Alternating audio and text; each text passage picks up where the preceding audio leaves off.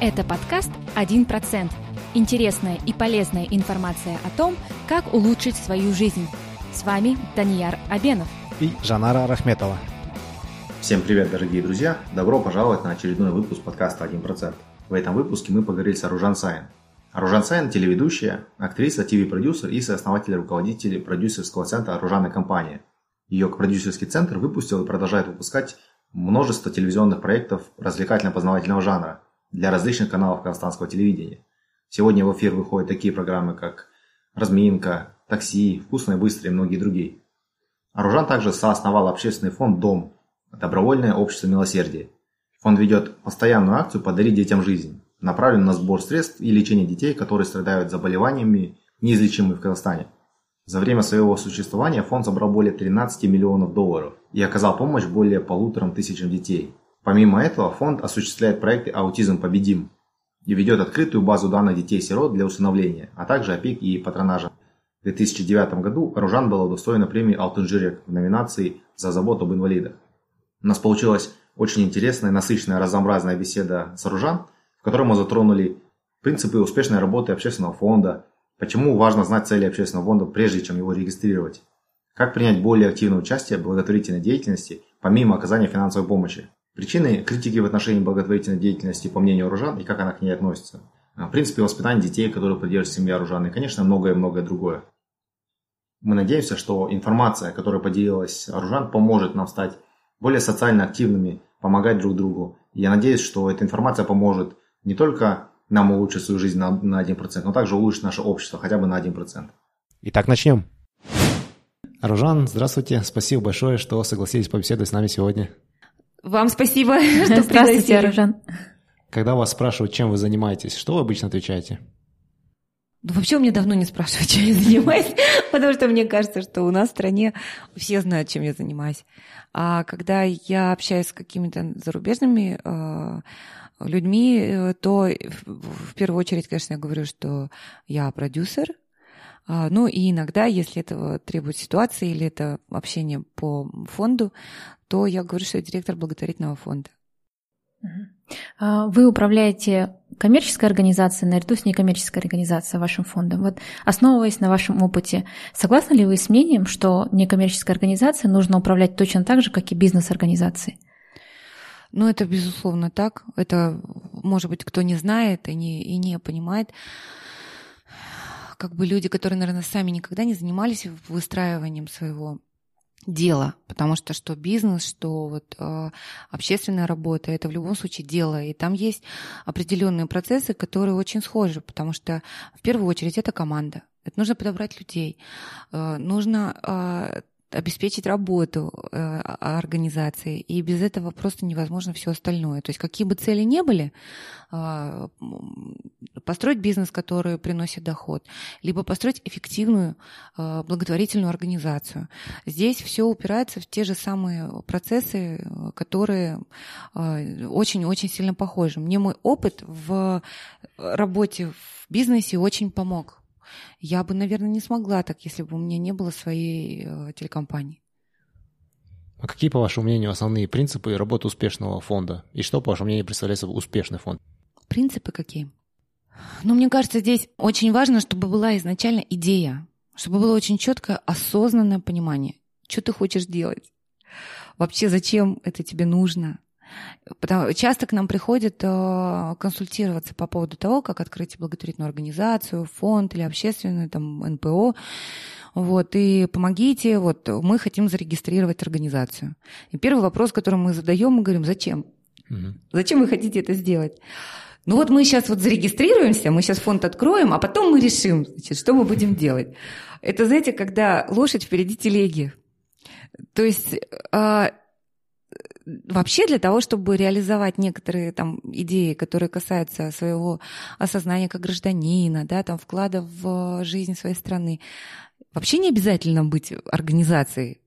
Ты можешь быть просто волонтером, ты можешь просто своими друзьями что-то делать. Для этого не обязательно оформлять это в какую-то юридическую форму. Вот, поэтому мы людям обычно стараемся объяснять, э, что вы должны сначала понять, что вы хотите делать, кому вы хотите помогать, зачем вы хотите помогать. А потом уже э, приходить, это уже последний шаг, когда э, ты идешь и сдаешь документы в Минюст. Вот. Бывает, люди приходят, конечно, очень осознанно. Они говорят, вы знаете, вот мы работали, работали, помогали там детскому дому, или там помогали вот ребятам, у нас там рядом интернат. или там мы ветеранам помогали. А вот сейчас, чтобы помощь организовать, у нас есть люди, которые хотят помочь, но им нужно, чтобы это было как, через какую-то организацию. Официально все оформлено, документы все были предоставлены. Вы нам помогите, пожалуйста, как нам правильно а, себя зарегистрировать. Вот, это, это очень правильный путь. Мы сами к этому пришли. Мы вообще были ЦТшниками, форумчанами, все под никами. Даже это сейчас Facebook там под именами своими люди выходят. А там мы были все э, очень э, под странными никами. Вот, и мы объединились, э, наверное, в 2004 году, в 2005 году, когда вот у нас вообще появился форум благотворительность отдельно ветка. Вот, и там э, появилось определенное количество людей, объединенных, идей. Кто-то помогал животным, кто-то помогал детским домам, кто-то помогал э, там, детям там, в не педиатрии, там, в онкогематологии. Вот, и, и только оттуда потом уже родилась наша организация, когда ну, наверное, все знают эту историю. А, наш ребенок из подопечного семейного детского дома попал в онкогематологию, и мы исключали заболевание крови. И э, там мы познакомились с детьми, у которых лейкозы, пластические анемии. И э, мы поняли тогда, что самая вообще большая проблема оказалась для них – это кровь. Не хватало доноров. А так как э, мы телевизионщики, вот, например, там я, мой партнер Замира, мы э, поговорили с нашими коллегами, кто-то дал технику, кто-то написал сценарий, кто-то снял бесплатно, потом смонтировали. Вот, и получился ролик э, «Стань донором, подари детям жизнь». В ролике снялась вот Леночка Четверякова, это э, девочка, которая там лечилась, и ее мама Галя до сих пор работает в нашем фонде с момента основания. Но Леночка умерла 12 января 2006 года, через несколько месяцев после съемок этого ролика. И вот уже на похоронах у Лены подошла мама другого мальчика, у которого был рецидив э, лейкоза, и ему нужна была трансплантация костного мозга. Тогда в Казахстане это вообще не делалось, и сейчас у нас не так много трансплантаций проводится пока. И мы стали, мы, мы были просто в таком положении, когда эти 85 тысяч долларов, какая-то огроменная сумма, а мы просто ЦТшники. И вот мы бросили клич, я тогда написала письмо, оно обошло весь Казахстан, наверное. И мы получили очень большой отклик со стороны людей, потому что это был первый конкретный ребенок, которому была нужна конкретная помощь, была конкретная сумма. Вот, мы собирали деньги на карточку маме, а появилось э, несколько организаций, вот тогда АТФ банк, это был КСЛ и э, чего-то там инжиниринг вот компании, которые выделяли в общей сумме, у них получилось по 25 тысяч долларов, это 75 тысяч, почти полная сумма выходила на это лечение, но они нам сказали, вы кто вообще? Мы не можем перечислить деньги физическому лицу. Мы, компании, мы не имеем права. Нам нужно, чтобы это была организация. Мы им предлагали перечислить деньги напрямую в клинику в Беларусь, либо найти какой-то фонд, который примет деньги и их перечислит. Э, но в тот момент у благотворительных организаций была не очень хорошая репутация, в принципе, в стране. И они сказали, нет, вот раз вы взялись, и вы хотите ребенку помочь, то вы тогда, вот мы вас знаем, вы станьте фондом. И мы зарегистрировали фонд, чтобы принять вот эти деньги и помочь этому ребенку. А так оказалось, что потом а, стали обращаться люди, которым другим деткам помощь нужна. Но и люди, которые хотят помочь, они тоже стали обращаться к нам. И получилось, что у нас фонд вообще случайно а, зарегистрирован. Ну, не было цели такой. Мы к этому пришли абсолютно вот естественным путем. Поэтому э, здесь во главе всего стоит идея. То есть у нас ни у кого в жизни не было вот у учредителей там цели «я вырасту, там что-то сделаю, а потом открою благотворительную организацию». И мне кажется, вот это самое правильное, потому что человек живет, меняется, растет, меняется мировоззрение, возможности, и, и вот именно приходит время, когда ты на что-то способен еще. А почему вы думаете, вы откликнулись на, на самый первый запрос, да? Почему вы сняли этот ролик? Потому что есть люди, которые, возможно, услышат что-то такое, им подумают, я немножко занят, я сейчас у меня нет времени и проходит мимо. Или есть люди, которые, например, встали, увидели бы цифру 85 тысяч долларов, как вы сказали, да, и сказали бы, ну, это неподъемные деньги, такие, такие средства нельзя собрать, кто-то другой, наверное, найдет, кто это сделает. Почему вы не прошли мимо, почему вы думаете, вы отреагировали на это и начали делать то, что вы делаете? Не, ну, во-первых, э, это, так скажем, не вдруг произошло. То есть вообще наша история вот э, такой волонтерской работы, да, и помощи детям, она длится, наверное, с 93 -го года, когда э, я еще была, не знаю, на первом, даже младше, на, до института работала вожатой в пионерских лагерях.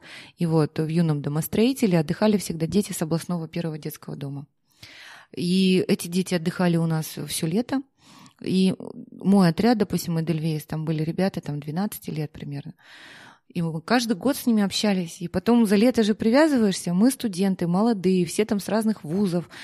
А мы потом их навещали, мы к ним приезжали. Потом у нас появилась телекомпания. Мы сделали там детскую программу «Яркий май». Там были спонсоры Кока-Кола, Лего, Чупа-Чупсы. Мы детям возили это все. Потом у нас за мирой появился бизнес «Сухарики», если кто-то помнит, мы производили. Э, мы туда возили коробками эти сухарики, а, куда-то с детьми ездили. В общем, э, чисто по-человечески, как это было возможно, мы э, старались быть рядышком с этими детьми. И уже, я не знаю, очень много ребят выпустилось за это время. Представляете, сколько лет прошло с 93 -го года? 25, наверное, уже. Вот. И, э, это было нормально, и мы на форуме-то познакомились уже когда. Мы-то познакомились по такой теме, что кто-то там опрос устроил, смогли бы вы усыновить ребенка. Вот. А я была там под ником Таис, Афинская. И э, я читаю ответы, там люди пишут, ну, такие вещи, которые, ну, из крайности в крайность, да да вот, эти дети с генами какими-то там, что там страшно, вот у них там, может быть, болезни, еще что-то. Кто-то пишет, нужно памятники людям при жизни ставить, которые это вот... И это было на форуме «Детки и предки». Я говорю, слушайте, ну, как бы, это же дорога с двусторонним движением, то есть не тот ребенок, которого усыновили, нельзя говорить, что он должен быть там по жизни благодарен и так далее, потому что люди, которые э, приняли в семью ребенка, они же получать такое счастье огромное. Это же счастье для взрослых людей. Тем более у многих возможностей нет родить самостоятельно же. Сейчас э, уже больше 20% парни могут забеременеть. И Вообще не надо так, это, это нормально. Есть люди, которые не способны, не могут, но это же не значит, что это плохой человек. Вот кто усыновил хороший, а кто не усыновил, то он плохой. Но в жизни этих детей можно участвовать по-другому. То есть не обязательно приходить и удочерять, усыновлять деток. Можно учить их там, английскому языку, можно заниматься математикой, можно прийти поиграть в футбол, можно там сколотить команду по волейболу. Ну, я не знаю, можно приходить учить вязать, и, в принципе, девчонок там для завтра это будет их кусок хлеба, может быть. Вот, поэтому э, я говорю, вы там, ну, вот если кто-то хочет, допустим, мы едем в такой-то детский дом, пожалуйста, еще тогда у нас родились уже двойняшки, и мы с мужем постоянно, он около нас на, находится, дом ребенка был тогда номер три, сейчас он единственный, слава богу, остался в Алмате. И мы туда отдавали наши вещи, покупали памперсы, то есть как бы э, это нормально, это не ты ну, ну просто как бы делаешь, что можешь, что в пределах там твоих возможностей. И мне стали писать люди, а можно с вами?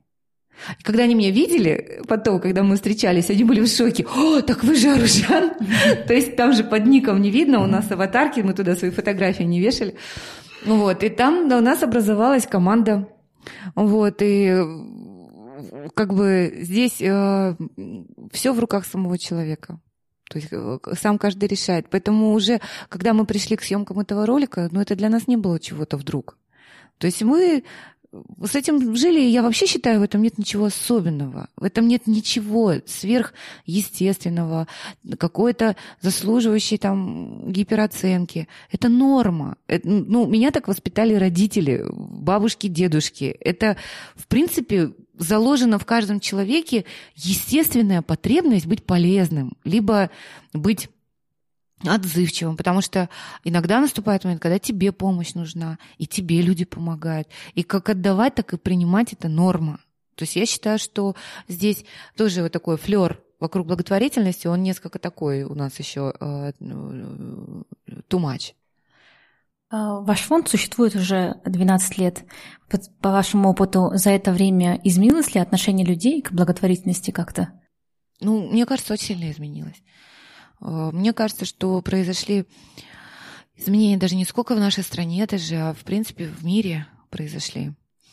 А, когда-то считалось, что это дело таких больших и важных организаций, типа там, я не знаю, Всемирной организации по борьбе со, со СПИДом, там какие-то организации по сохранению природы. Вот, и вот казалось, вот они делают большое важное дело, а как бы что я могу? А Время показало, вообще с 2004-2005 года эти процессы, они, ну, по крайней мере, на территории СНГ очень активно пошли. И вот в 2004 году я читала форумы, допустим, у нас есть форум «Двойняшки и их мамашки». И там э, объединяются родители всех, у кого там двойни, тройни, а, он на российской платформе ева.ру, и мы там общались, и там еще как бы э, разные-разные форумы.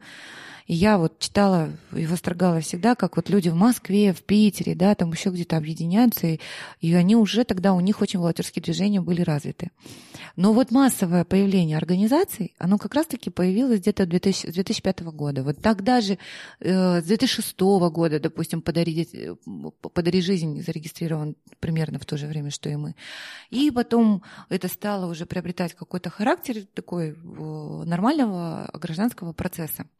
И мое убеждение в том, что э, благотворительность это очень четкий показатель роста гражданского самосознания, когда э, это мы видим не через какие-то политические там процессы или акции, там появление оппозиционных партий, там разного рода там объединений, а когда через вот свое соучастие в социальной жизни, да, люди начинают э, свою ответственность понимать.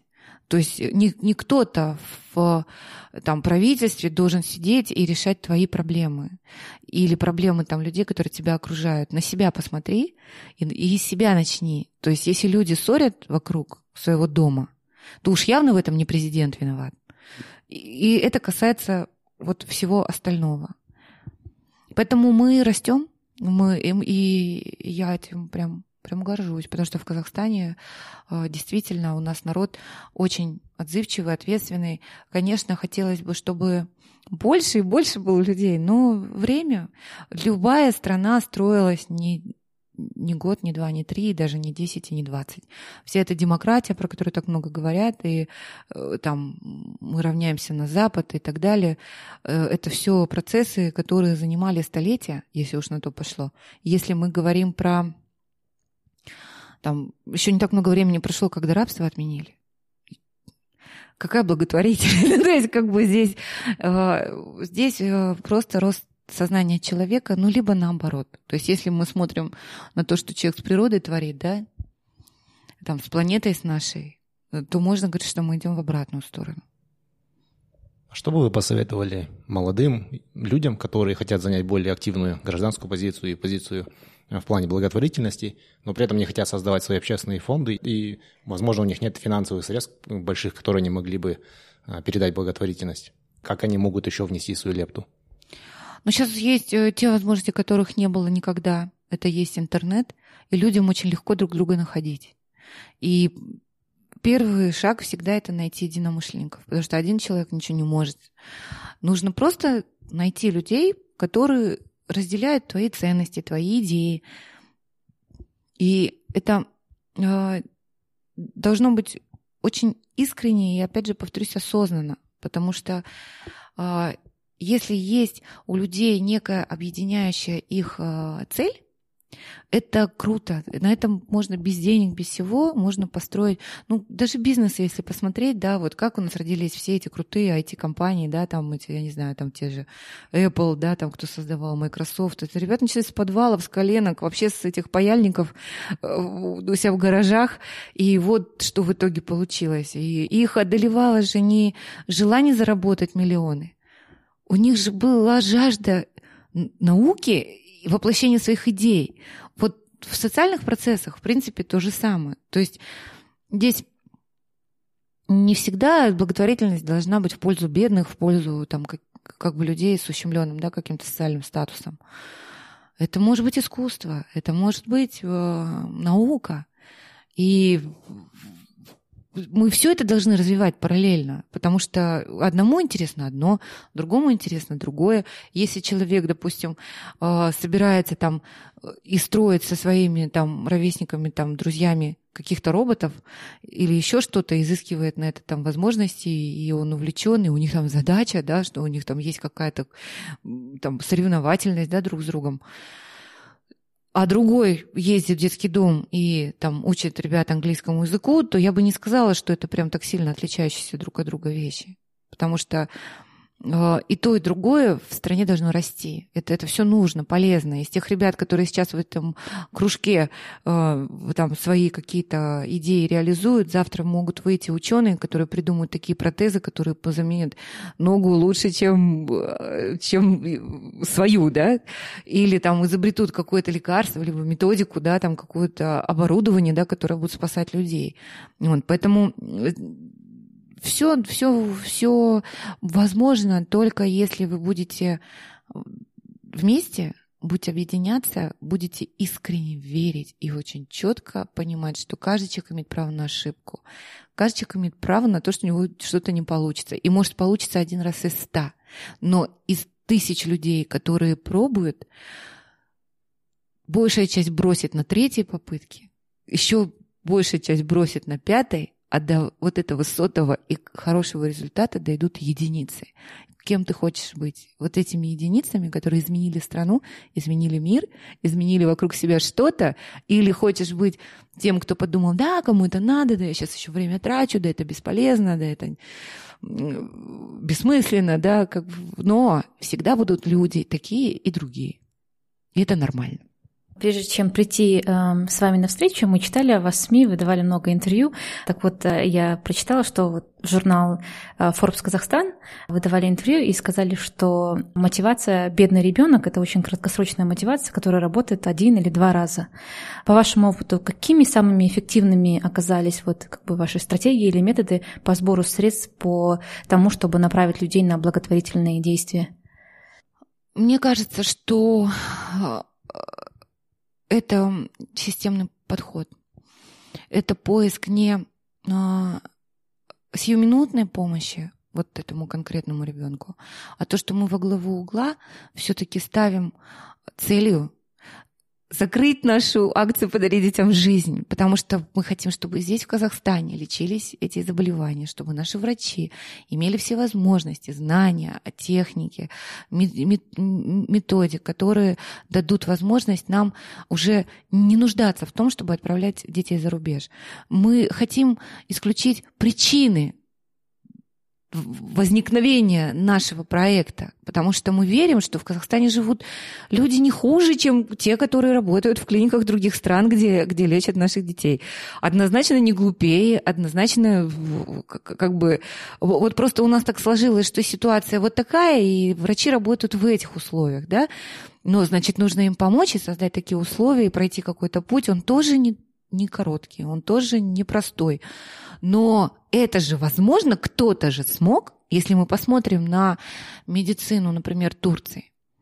20 лет назад это была страна, в которой никто не думал, что сейчас это будет гиперразвитая индустрия медицинская на уровне всех мировых достижений.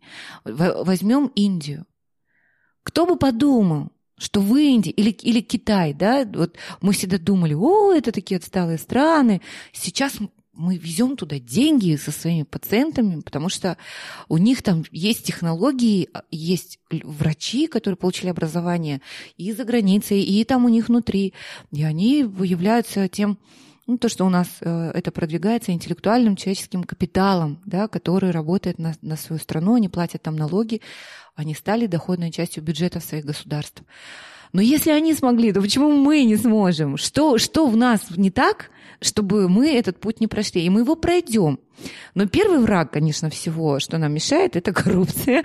это, это какая-то э, мне кажется, немножко даже избалованность тем, что у нас есть ресурсы, и мы на них опираемся, да, вот природные, которые не дают нам того стимула, да, и не загоняют нас в такие условия, когда мы вынуждены все-таки развивать э, свои человеческие качества, интеллект, мозги выискивать э, людей и продвигать именно тех, кто способен.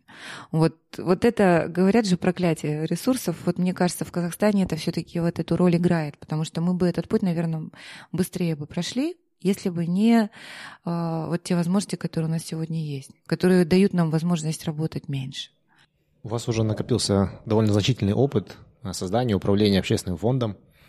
Если бы вы начинали сначала, имея весь опыт знаний, который у вас есть, что бы вы сделали по-другому?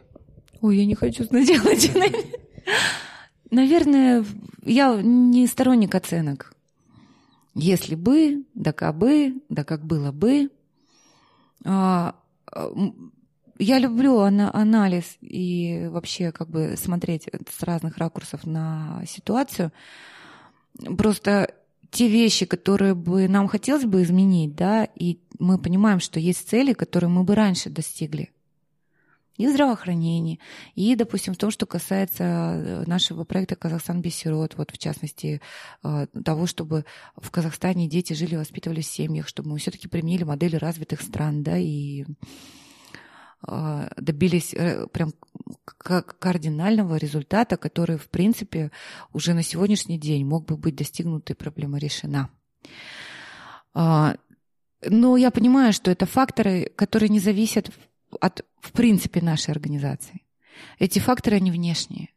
И если мы не можем их изменить и не смогли их изменить вот э, за тот период, который мы э, прошли за, за 12 лет, еще раз проходить это я не хочу. Я хочу, чтобы сейчас уже все-таки ускорялись процессы и как-то все менялось. И имея вот то, что наработано сегодня, мы бы все-таки их продвигали дальше. Мы продолжим после небольшого перерыва.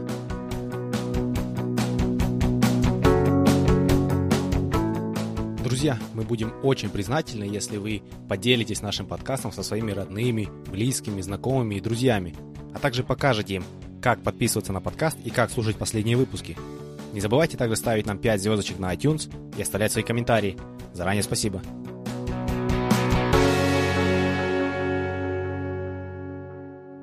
Продолжаем. Мы наблюдаем, может быть, порой, а может быть и часто, благотворительные организации подвергаются критике со стороны некоторых людей. Вы, наверное, тоже знаете это типа наслышке, как-то обвиняется в непрозрачности и так далее. Вот как вы думаете, с чем это связано? Откуда берется вот негатив у некоторых людей в отношении благотворительных организаций? И как вы обычно реагируете на такое поведение как бы со стороны людей? Ну, сейчас это проще намного, потому что когда мы только начинали, там говорили, о, все, в политику собралась. Или там, да, решила пропиариться там и так далее. Потом прошло время в политику, я не пошла. А, зачем мне пиар? Мне так вся страна знала, в принципе, и до. Ну, нескромно, конечно, говорить, но это же телевидение, это наша работа, мы на экране, тем более у меня программы идут в эфире каждый день, и как бы здесь вопрос пиара вообще не стоял.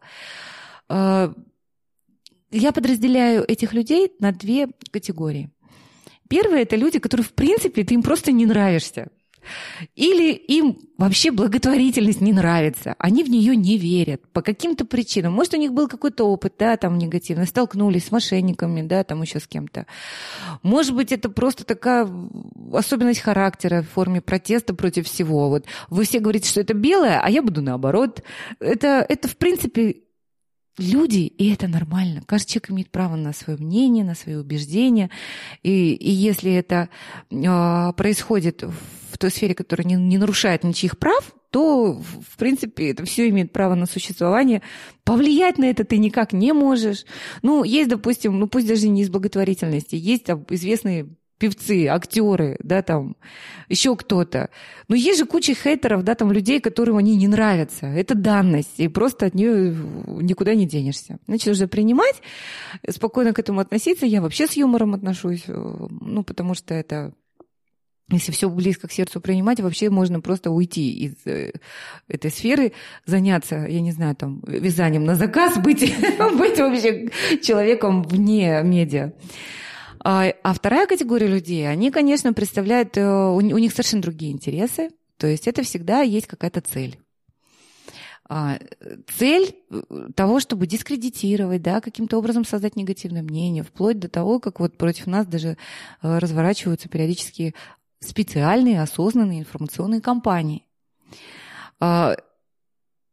Я этих людей, в принципе, готова принимать. Ну, в смысле, это тоже нормально. Вот если мы на общемировые процессы посмотрим, это сейчас вообще инструмент очень часто применяемый, да, и эти информационные войны, и всякие СММ-атаки, и так далее, и так далее. Но меня а, поражает, что находятся все-таки люди, которые умудряются выступать вот э, этой атакующей стороной в ситуациях, которые априори по любым общечеловеческим ценностям, да, она однозначна. То есть есть вещи, которые бесспорны. Здоровье и жизнь детей и взрослых. Вообще человека, жизнь человека. Непринятие насилия, да, там, преступления против личности. То есть есть вещи, которые в любой стране, в любой религии, в любом социуме трактуются однозначно. Но если мы посмотрим на это окно Эвертона, которое у нас научились тоже применять, это технологии, и они используются для чего? Для того, чтобы э, сохранить какие-то свои э, кормушки. Ну, то есть, э, если объективно говорить, вот Айдын Рахимбаев написал же вот это большое там письмо, это, это об этом. То есть вот пока э, эти безумные женщины помогают а, каким-то несчастным детям и не переходят ничьих интересов, с ними готовы мириться. Или эти бизнесмены, которые там что-то делают, кому-то там что-то покупают, передают, там что-то там строят, но не переходят интересов каких-то выстроенных уже там коррупционных, да, я их называю пищевыми цепочками. Вот. Это все вот принимается и каким-то образом э, не находит противодействия. Но как только это становится опасно и наносит ущерб, это тут же приобретает э, в том числе и некую силу отпора, да, как бы такую а, определенный процесс по тому, чтобы остановить этих людей, дискредитировать и людей, и идей, и а, сохранить свои места. В данном случае, если мы говорим, например, про а, две вот эти ситуации, да, связанные с насилием над детьми. В частности, это первый детский дом номер один, да, который в Алмате был. Эта ситуация в 2016 году было уголовное дело заведено. До этого в 2015 году было заведено уголовное дело против насильника в детском доме в Семипалатинске. А, теперь это вот ситуация с ЮКО. Это все звенья вот примерно одной цепи. То есть а, там есть интересы которые могут пострадать, если будет все по-честному, справедливому расследовано и будут предприняты все меры по призванию к ответственности тех людей, которые отвечают за жизни детей, за их здоровье, за сохранение их прав, которые лишатся этих должностей, потому что там будет проведено расследование, и люди выявят там что. Ну, как минимум, это жесточайшее нарушение прав детей раз. Но причины-то есть, по которым они хотят это скрывать? Есть же какая-то причина. Ну, почему бы этому директору не вызвать сразу любого этого учреждения, полицию, и не, и не поступить по закону? По закону вот ты идешь по улице, на твоих глазах там начинают убивать там, или насиловать, или избивать человека, ты обязан вызвать полицию. Даже если это незнакомые тебе абсолютно люди. А тут, когда э, взрослые люди несут ответственность за этих детей, их обязанность прямая, Не расследовать ничего, никакие экспертизы не проводить, ничего делать. Это все прерогатива правоохранительных органов. И только они могут это делать. Но случается наоборот. Почему? Значит, есть какая-то другая причина. Эти причины все описаны в тех а, результатах прокурорских проверок, которые мы на протяжении последних лет, вот как в 2012 году началась работа Генеральной прокуратуры, и потом пошли регионы, это хищение, коррупция и так далее. То есть, а, допустим, по детскому дому номер один директор детского дома а, госпожа Шунаева на сегодняшний день отбывает наказание. Потому что после того, как завершилось уголовное дело по насилию, а, были доказаны эти преступления, эти пострадавшие бедные дети, было ну, возобновлено или заведено уголовное дело против директора детского дома. Спустя только год после того, как мы просили провести эти проверки, были проведены в этом детском доме проверки прокуратуры. Были выявлены хищения, и по этому же делу осуждена также сотрудник управления образования. Ну, это же вот все на поверхности. И получается, куда, вот если там есть какие-то зоны э, чьих-то интересов, е, вот, например, завтра мы пойдем, ну, я не знаю, там, в интернаты для детей с ограниченными возможностями, где тоже нарушаются права детей. Вот недавний случай, да, там задушила ребенка, привязав к кровати э, ДЦП в Алматинской области воспитатель. Там помимо хищения, это же, это же вот такие еще преступления против детей. Если кто-то завтра пойдет разбираться, там, почему не хватает денег на оборудование, там, допустим, медицинское в Казахстане, и как вот СК фармации, сейчас же заведены уголовные дела, сейчас люди уже, ну, то есть там идут расследования, что там реально нарушались законы, да, и от этого же страдали граждане. Вот будет организована кампания против тех, кто пытается вот там порядок навести. И это, в принципе, если мы посмотрим на страны мира, это, в принципе, ну, много где есть, за исключением там государств, где очень все выстроено, и где общество не допускает такого. Вот, например, в нашем случае, я вот тоже говорила в интервью Информбюро, то, что а, в противостоянии тогда в целях защиты администрации детского дома, да, и вот этой вот всей кормушки, да, которая там выстроена, пытались обелить насильника. И это же при таком, э, таком безмолвном наблюдении общества в принципе, тогда произошло. Кто-то туда примкнул, кто-то сюда примкнул. Но если у тебя будет, вот как в этой ситуации с ЮКО, да, общество за ту ситуацию вызрело, оно в своем понимании определилось. И в этот раз народ отреагировал намного более да, активно, и люди проявили свое неравнодушие и несогласие с тем, что так может быть.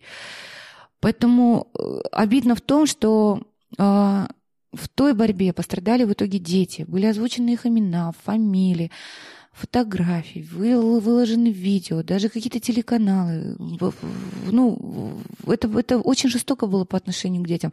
Ладно, мы взрослые, можем пережить это как бы вот, это, вот эту грязь, которую на нас слили. Но я тогда вот многократно говорила э, вот тем людям, я говорила, слушай, ну ты себе, вы себе когда-нибудь простите, если ребенок наложит на себя руки? Это же, это же человек, он же живой, это же ребенок, так, так нельзя поступать. Но, к сожалению, они есть эти люди, которым все равно. Ну вот а, они же делают это. И прикрываются при этом какими-то якобы благородными целями, да? А, тут у нас должен, должны механизмы работать, понимаете? И правоохранительные органы в том числе должны были призвать к ответственности тех людей, которые нарушали права детей, клеветали на них, озвучивали о них информацию, говорили неправду, прямо тонны этой лжи выливались. Но этого не произошло. И поэтому говорить о том, что мы там достигли вот прям уже какого-то там даже среднего уровня по охране прав особенно детей. Нам вот, например, после таких ситуаций вообще тяжело. А что может сделать среднестатистический член общества, когда подобные ситуации происходят? Вот, например, в последних случаях, да, кроме того, что они активно комментируют и ставят лайки на Facebook, какие еще действия может любой гражданин проявить, сделать, чтобы дать стимул правоохранительным органам более ответственно подходить к, своим непосредственным обязанностям?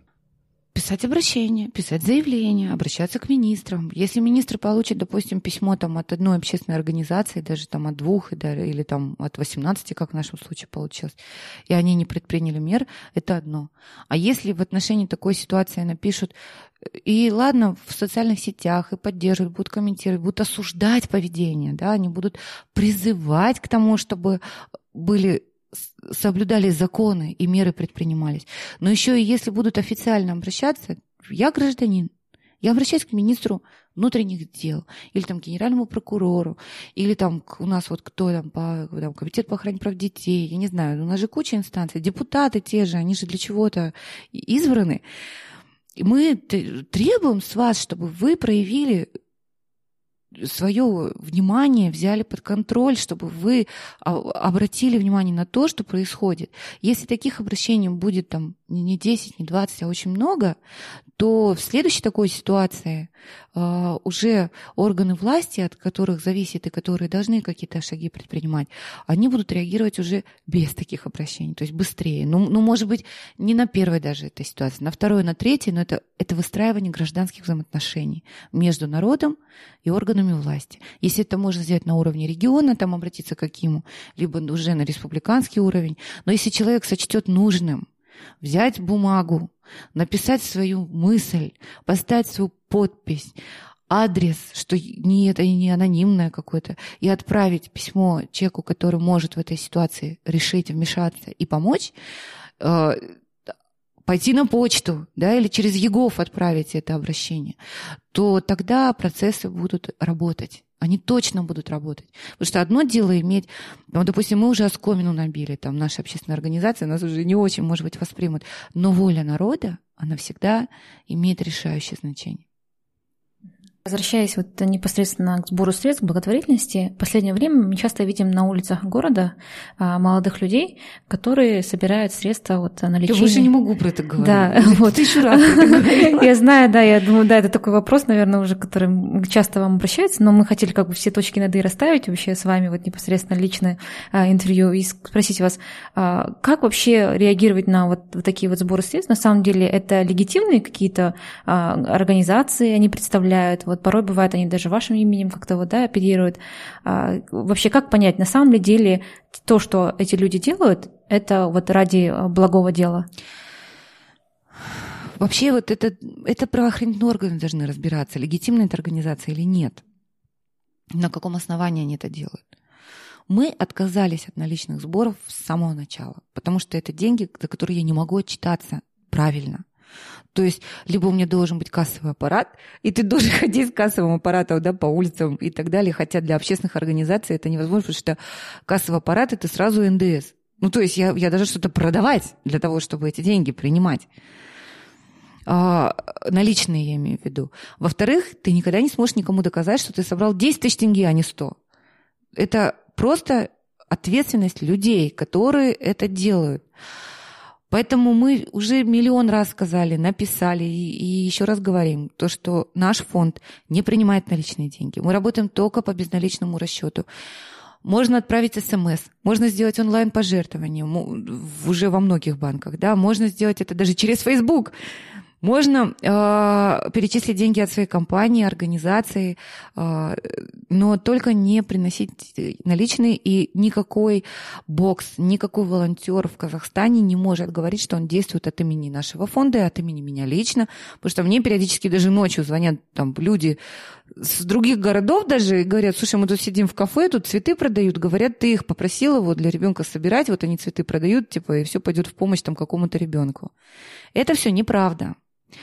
То, что касается тех людей, которые ходят с этими боксами, я про них ничего не могу сказать, потому что я, я просто не понимаю, как они отчитываются, как они эти деньги приходуют, каким образом они это все отражают у себя в отчетах и вообще, почему их так много, этих волонтеров.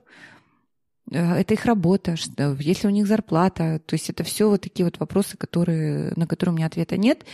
И я не даю наличные деньги, ни в какие боксы их не кладу. Давайте переведем тему разговора от общего к личному. Вы уже упомянули, что для вас нормально было помогать, потому что вас так воспитали. А какие основные принципы воспитания придерживаетесь вы э, в отношении своих детей? Ну, самое главное, конечно, принцип для любого ребенка – это пример личный. Всегда родителей. Они же, как обезьянки маленькие, особенно когда они все копируют, они все э, будут делать так, как делают родители в основном. За редким исключением, когда бывает там, что семья социальная, там пьют и так далее, и ребенок в форме протеста вырастает порядочным непьющим, да? как бы. Поэтому здесь э, у нас какие требования к детям, правила, такие же требования и правила к нам.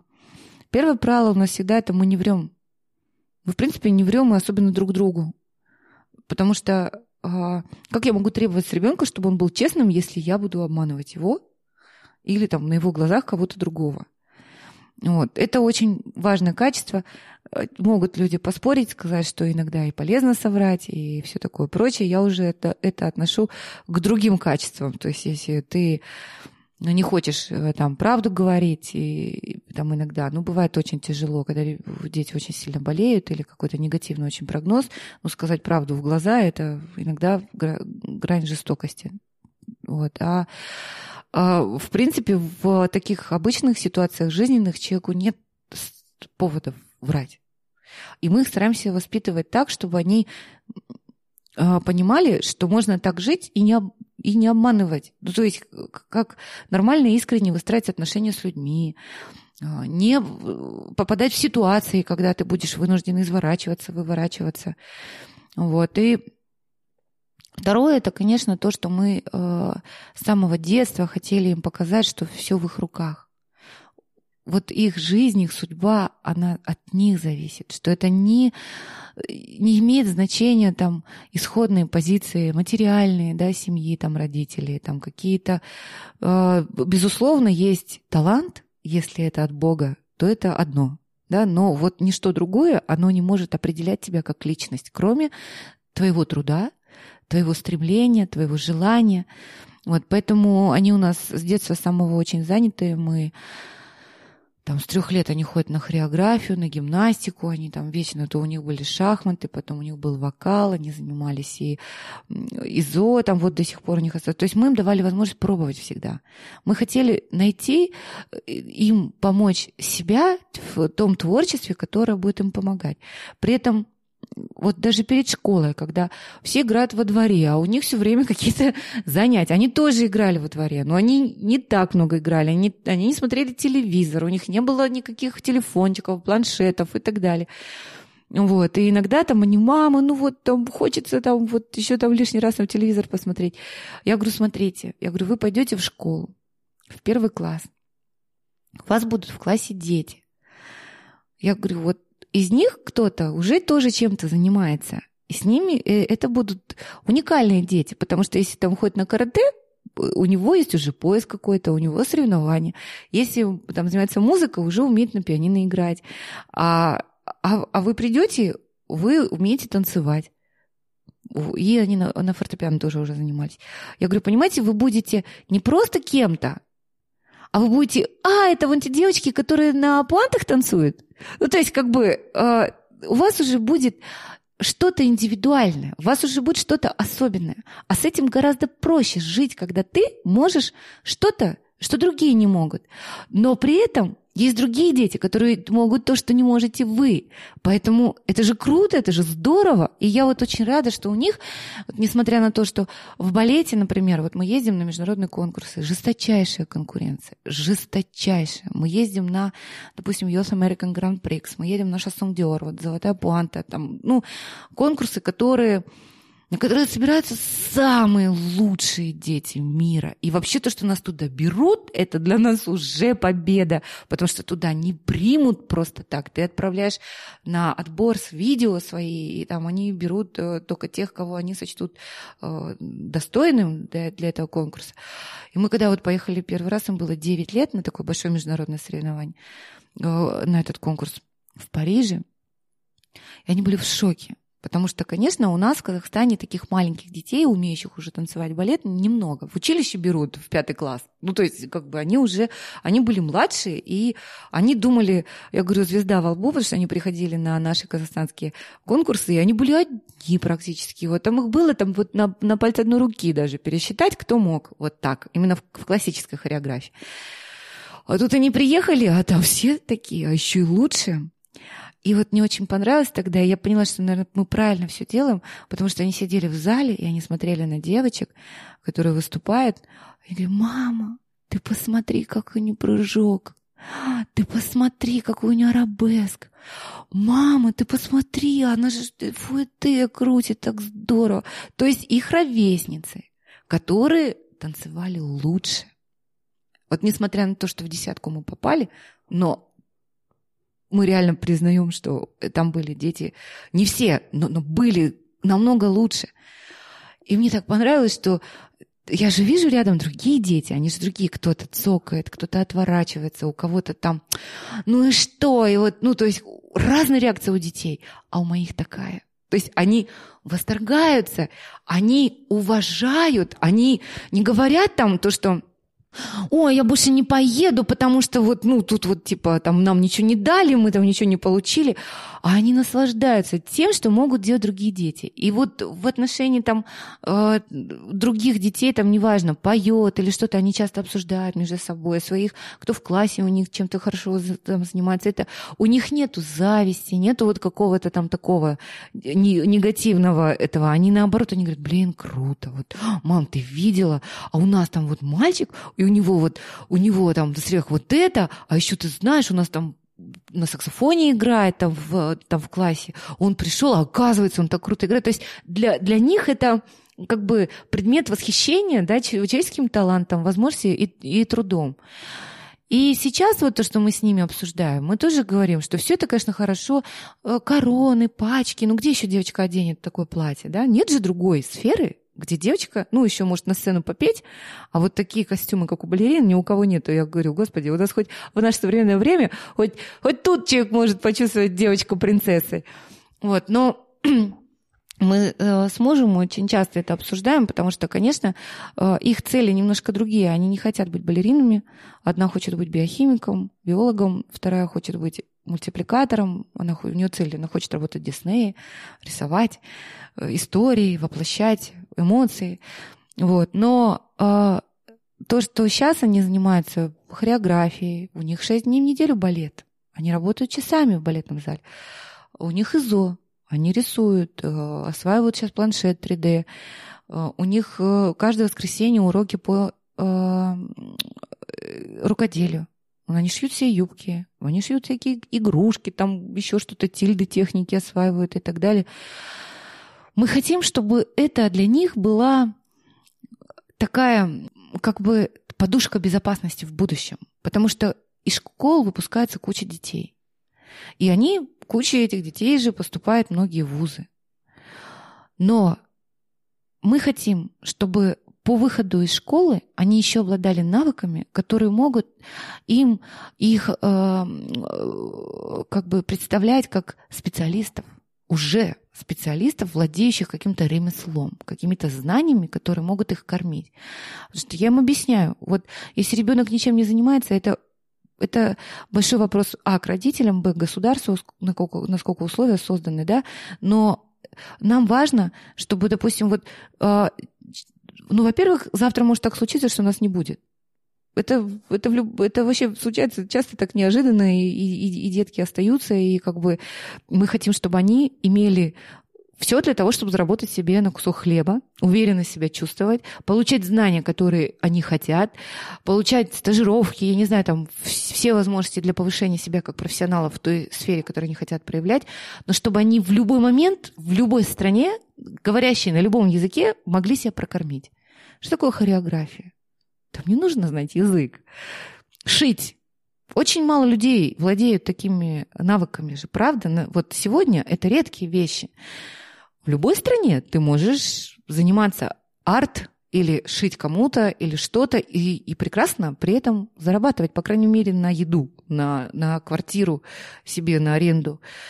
ИЗО то же самое. Для этого знать язык не нужно. Ты можешь сидеть, рисовать, ты можешь рисовать для э, заказчика, который вообще на другом конце планеты, в конце концов, находится, но это то, что будет тебя завтра поддерживать.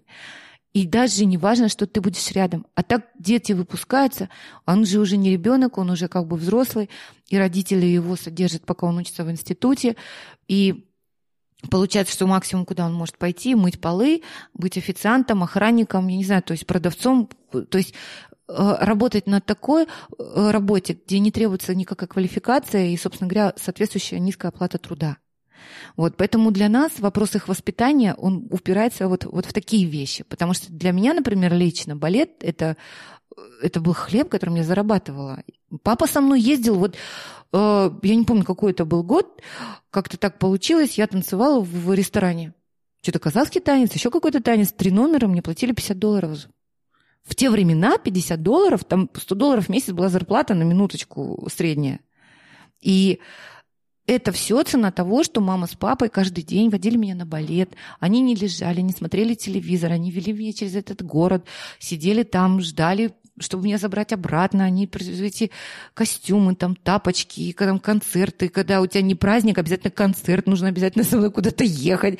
И это в итоге же все вернулось. И та же разминка, например, да, которая уже 25 лет в эфире, это все благодаря им, потому что они не жалели своего времени, своих там каких-то там возможностей в ущерб там, своим каким-то интересам. Конечно, хочется сидеть в Инстаграме, смотреть там телевизор, играть в танчики, вместо того, чтобы вести своего ребенка на футбол или там на какой-нибудь там ИЗО, и там скучно в этом коридоре, но сейчас уже не очень скучно, сейчас уже у всех есть э, в руках э, мобильный телефон, но тем не менее, не каждый родитель на это готов.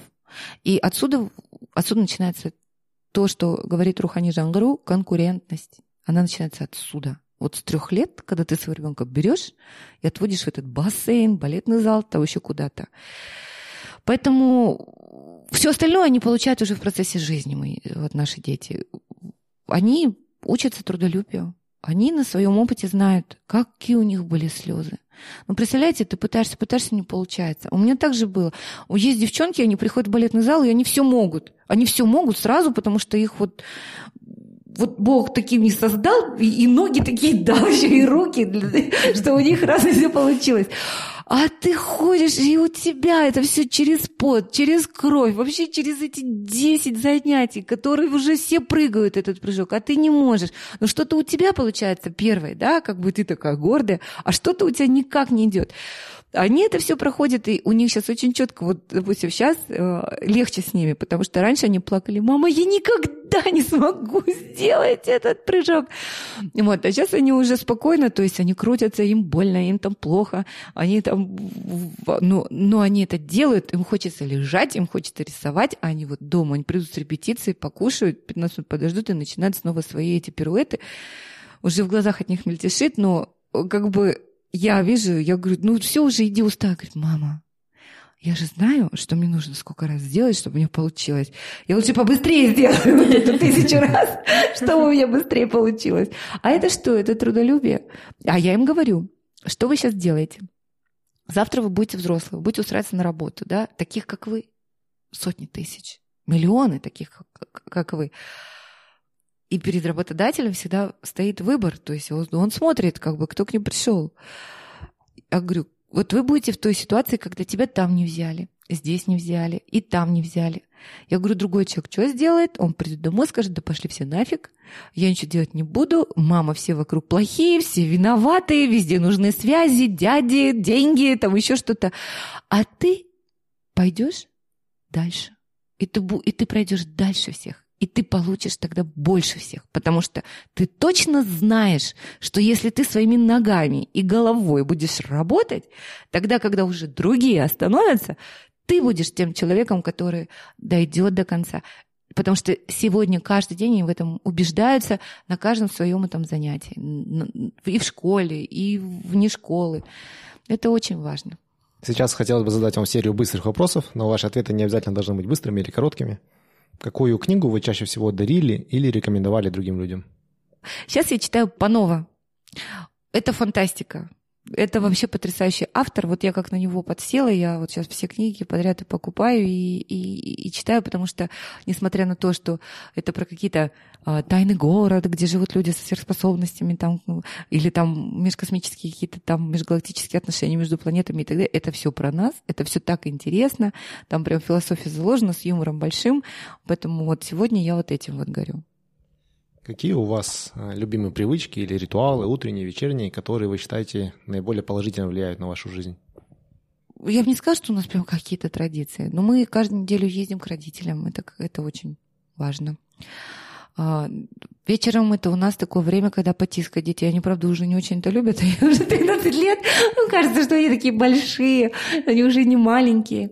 Вот. Но мне кажется, что это очень важно. Обнимать, целовать, говорить какие-то хорошие вещи, рассказывать про то, как, какой ты счастливый, потому что у тебя есть они, и папы, и мамы, и бабушки, и дедушки, и что вот это... Ну, наверное, вот это самое главное. О чем вы поменяли свое мнение в последние годы? Мне очень не нравится то, что происходит в информационном пространстве в последнее время. Раньше было больше правды. Раньше для того, чтобы какую-то информацию преподнести, у людей было больше ответственности за то, что они делали. Допустим, если журналист говорит, то ты ему веришь, потому что априори не может быть по-другому. То есть это вот так. Если в телев... на телевидении, в газете кто... там что-то написали, значит, это правда. А вот информационном поле на нашей планете, я даже говорю не, не, не про нашу страну, в нашей стране намного больше правды в информационном поле, чем сейчас в окружающих нас других странах происходит. И для меня это такой шок. Я вот просто не понимаю, как вот иногда бывает такое, что вот можно организовывать какие-то вещи на основании там какого-нибудь там фейкового поста, да, там в социальной сети, либо каких-то там этих использовать это в мировых масштабах для отстаивания таких вот каких-то интересов глобальных. Вот меня вот это прям бесит, мне не нравится. Мне хочется, чтобы э, слово имело вес, имело вот то значение, которое оно имеет.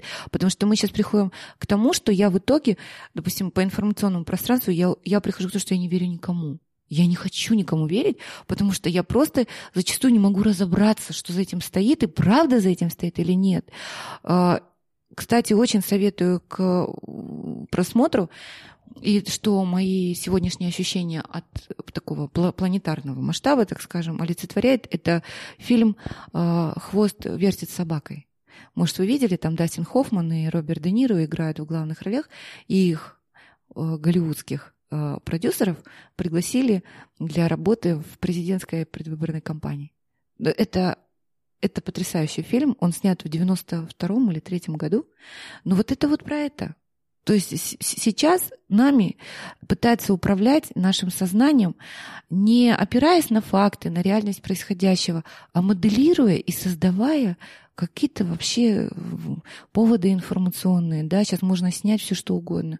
Хоть химическую атаку, хоть революцию, хоть пришествие, мне кажется, инопланетных сил. И мне вот это очень нравится, и вот у меня за последнее время именно к этому отношение изменилось. Я хочу жить в своем мире, в своем городе, там, на своей улице, в окружении своих людей, которым я точно знаю, что я могу доверять. Я могу доверять их словам, действиям, именно тех людей, которых я, в которых я могу быть уверена. А вот это все остальное, я понимаю, что вот если раньше для меня был весь мир открыт, и как-то я вот доверительно к нему относилась, у меня начинает такое сужение вот до собственного пространства. Как можно больше узнать о вас, о вашей деятельности? Какие ресурсы лучше всего использовать? Социальные сети? А, Facebook, Instagram, а, усыновите.кз, детдом.кз, аутизмпобедим.кз. Страницы наших проектов есть э, в Фейсбуке. Я, кстати, хочу отметить, что насколько мне казалось, что аудитория Инстаграма, она такая довольно-таки э, более гламурная, какая-то легкомысленная, оказывается, нет. Вот эти вот последние события показали, что даже иногда больше отклик находит э, у аудитории вот ситуации, с которыми мы сталкиваемся, что я раньше старалась не размещать в Инстаграме, потому что там же все время праздники, котики и хорошая еда, все такое. А сейчас э, я понимаю, что люди, э, человек везде остается человеком, и если на той платформе он встречает такие вещи, он тоже равнодушным не остается. Я еще прошу подписываться на мой канал в Ютубе, он так и называется, Оружен Сайн. Там больше видео, То есть там видео того, что происходит у нас, и фонда. Там вот я выкладываю встречи с интересными, с Денисом Теном, да, там с нашими пара спортсменами, волейболистами, там же там наши передачи, концерты фонда, выступления детей. Ну, в общем, э, там тоже много информации. Я бы хотела, чтобы у меня там тоже была большая аудитория, потому что там очень интересно. И я хочу просто сказать, что наши дети, когда мы выкладываем особенно наши социальные вещи, там фондовские, э, они смотрят, сколько человек посмотрело. Они смотрят, сколько лайков поставила. И они в Ютубе прямо смотрят. И они ждут комментарии там. А у меня там не очень раскручено, но видео выступлений всех наших детей, вот особенно с фондовских концертов, фондовских фильмов, э, выложены там. Я же не могу в Ютуб выкладывать кино. Ну, то есть, как бы, или там полный концерт и, так далее. Вот. И те дети, которые выступают Балапан Жилдыс, наши талантливые со всего Казахстана, да, там детки, они все хотят свою минуту славы, внимания, поэтому не скупитесь, подписывайтесь, комментируйте. Как знаете, когда там приходят ко мне детки в фонд, и мы выходим в прямой эфир иногда там в Инстаграме или где-то, там люди на, на, нажимают и, и сердечки идут. Вы не представляете столько радости, когда вот мы в прямом эфире с ребенком, вот Коля с ожогами, вот, да, наш мальчик, перед операцией они приехали, значит, на офис перед полетом в Корею, а он хулиганистый, он такой вообще мальчишка, я вот прям, вот, несмотря на то, что он столько перенес, да, вот боли всего, он настолько э, позитивный ребенок. И вот мы с ним вышли, чтобы люди пожелали ему там хорошего пути и так далее. А он смотрит, сердечки, сердечки, ставьте мне сердечки. Это важно. Для, это даже не для меня важно количество подписчиков. Это важно для тех, кто на этих видео, кто там выложил свой труд, старался. Это же их достижение.